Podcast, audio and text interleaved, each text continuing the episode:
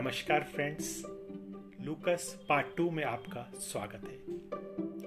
मैं आपको ये बताना चाहता हूँ कि यह कहानियाँ मेरा 12 साल का बेटा नीरव लिखता है। जल्द ही अगली कहानी में आप उसकी आवाज़ सुनेंगे। फ़िलहाल उसके एग्ज़ाम होने के चलते हुए रिकॉर्ड नहीं कर पा रहा है। तो कहानी शुरू करते हैं। कहानी समझने के लिए आप इसका पार्ट वन ज़रूर सुनें।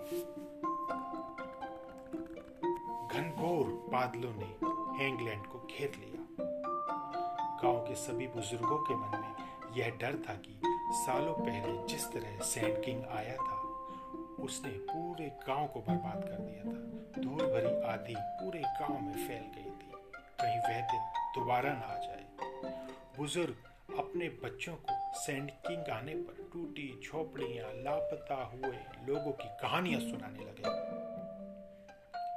लेकिन वही लूकस जिसके पिता स्थानीय पावर प्लांट में कर्मचारी थे, अपनी ही चिंता में मग्न था।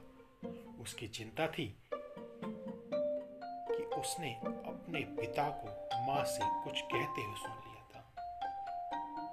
उसने सुना था कि पिता माँ को बता रहे थे कि कंपनी ने नदी के बाढ़ ग्रस्त क्षेत्रों में इलीगल कब्जा कर लिया है, जिससे अब गाँव में बाढ़ आने का खतरा बढ़ गया है। थोड़ी ही देर में गाँव में काले बादल बरसने लगे। इतनी तेज बारिश शायद गाँव वालों ने कभी नहीं देखी थी। लगातार बारिश होते कई घंटे बीत गए।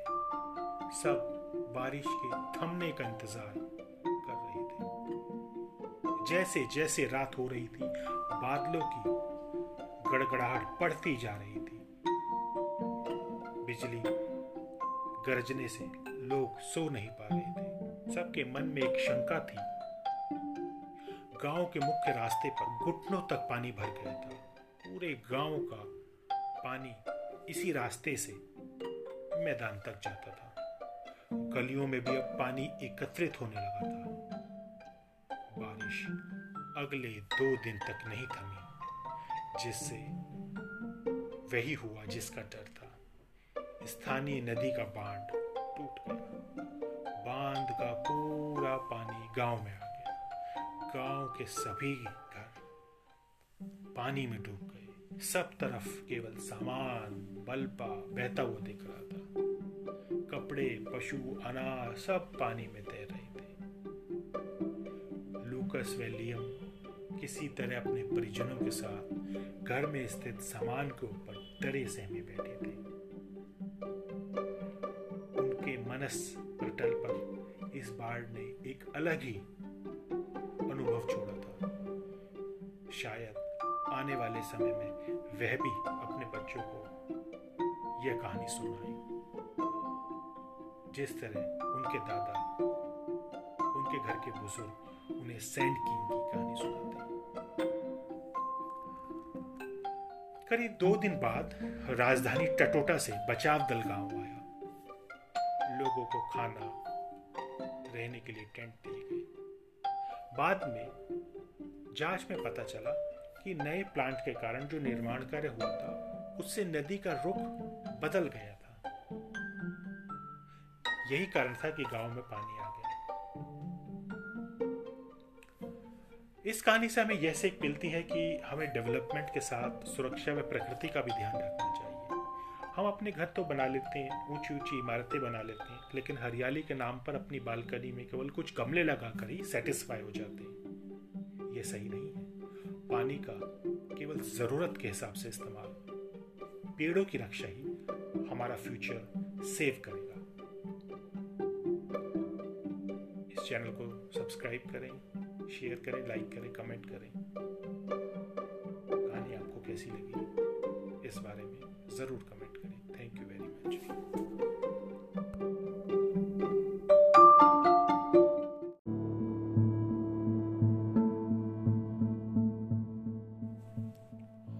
लुकस पहाड़ों के बीच एक छोटा सा गाँव था। गाँव का नाम हैंगलैंड था। उस गाँव में दो बारह साल के बच्चे, लूकस व लियम रहते थे। गाँव में सब बड़े खुशहाल थे। मानो किसी का, किसी को किसी चीज़ का दुख व चाहत नहीं थी। सब अपने जीवन में आनंद ले रहे थे। लुकस व लियम दोनों एक ही स्कूल में व एक ही क्लास में पढ़ते थे। उस दिन उनके लंच ब्रेक में कुछ अजीब हुआ। लुकस का खेल में मन नहीं लग रहा था। वह बार बार आप अपने हाथ पे बंधी हुई घड़ी को देख रहा था। मानो, उसके मन में एक अनजाना डर किसी बुरी घटना का इंतज़ार कर रहा हो। लियम ने इस बारे में उससे कई बार पूछा, लेकिन उसने कुछ उत्तर नहीं दिया। अरे यार, तू खेल में ध्यान लगा। बस ये कहकर बार बार बात को टाल जाता अभी लियम बॉल उसकी तरफ़ फेंकने को तैयार ही था कि लंच ब्रेक खत्म हो गया। उस दिन स्कूल से घर लौटकर लियम ने गूगल पर सर्च किया। उस दिन की तारीख, यानी एक फरवरी 2021 को कहीं कोई घटना तो नहीं हुई थी? ऐसी क्या बात थी जो लुकस को परेशान कर रही थी? लेकिन बहुत जांचने परखने के बाद भी उसे अपने गाँव से जुड़ी हुई कोई घटना नहीं मिली। इसके बाद वह बेचैन अपनी माँ मैरी के पास गया। माँ, क्या हैंगलैंड में कभी कोई दुखी हुआ है? अरे नहीं। लेकिन हाँ एक बार यहाँ सैड किंग आया था, जिसने पूरे गाँव पर अपना कब्जा कर लिया था। सब बहुत डरे वे दुखी थे। माँ की बात सुनकर लियम थोड़ी देर सोच में पड़ गया और फिर अपने कमरे में जाके सो गया। सुबह जब वह सोकर उठा तो पूरे गाँव में एक अजीब शोर मचा हुआ था। वह घर से बाहर निकला तो गाँव के ऊपर काले बादल छाए हुए थे। हर जगह आगजनी व धुआँ उठ रहा था। किसी ने चिल्लाते हुए कहा अरे वह आ गया, अरे वह फिर से आ गया। यह आ गया? क्या सैड किंग है? या फिर कोई और आपदा इस खुशहाल गाँव में आ गई? जानने के लिए दूसरा एपिसोड ज़रूर सुनें।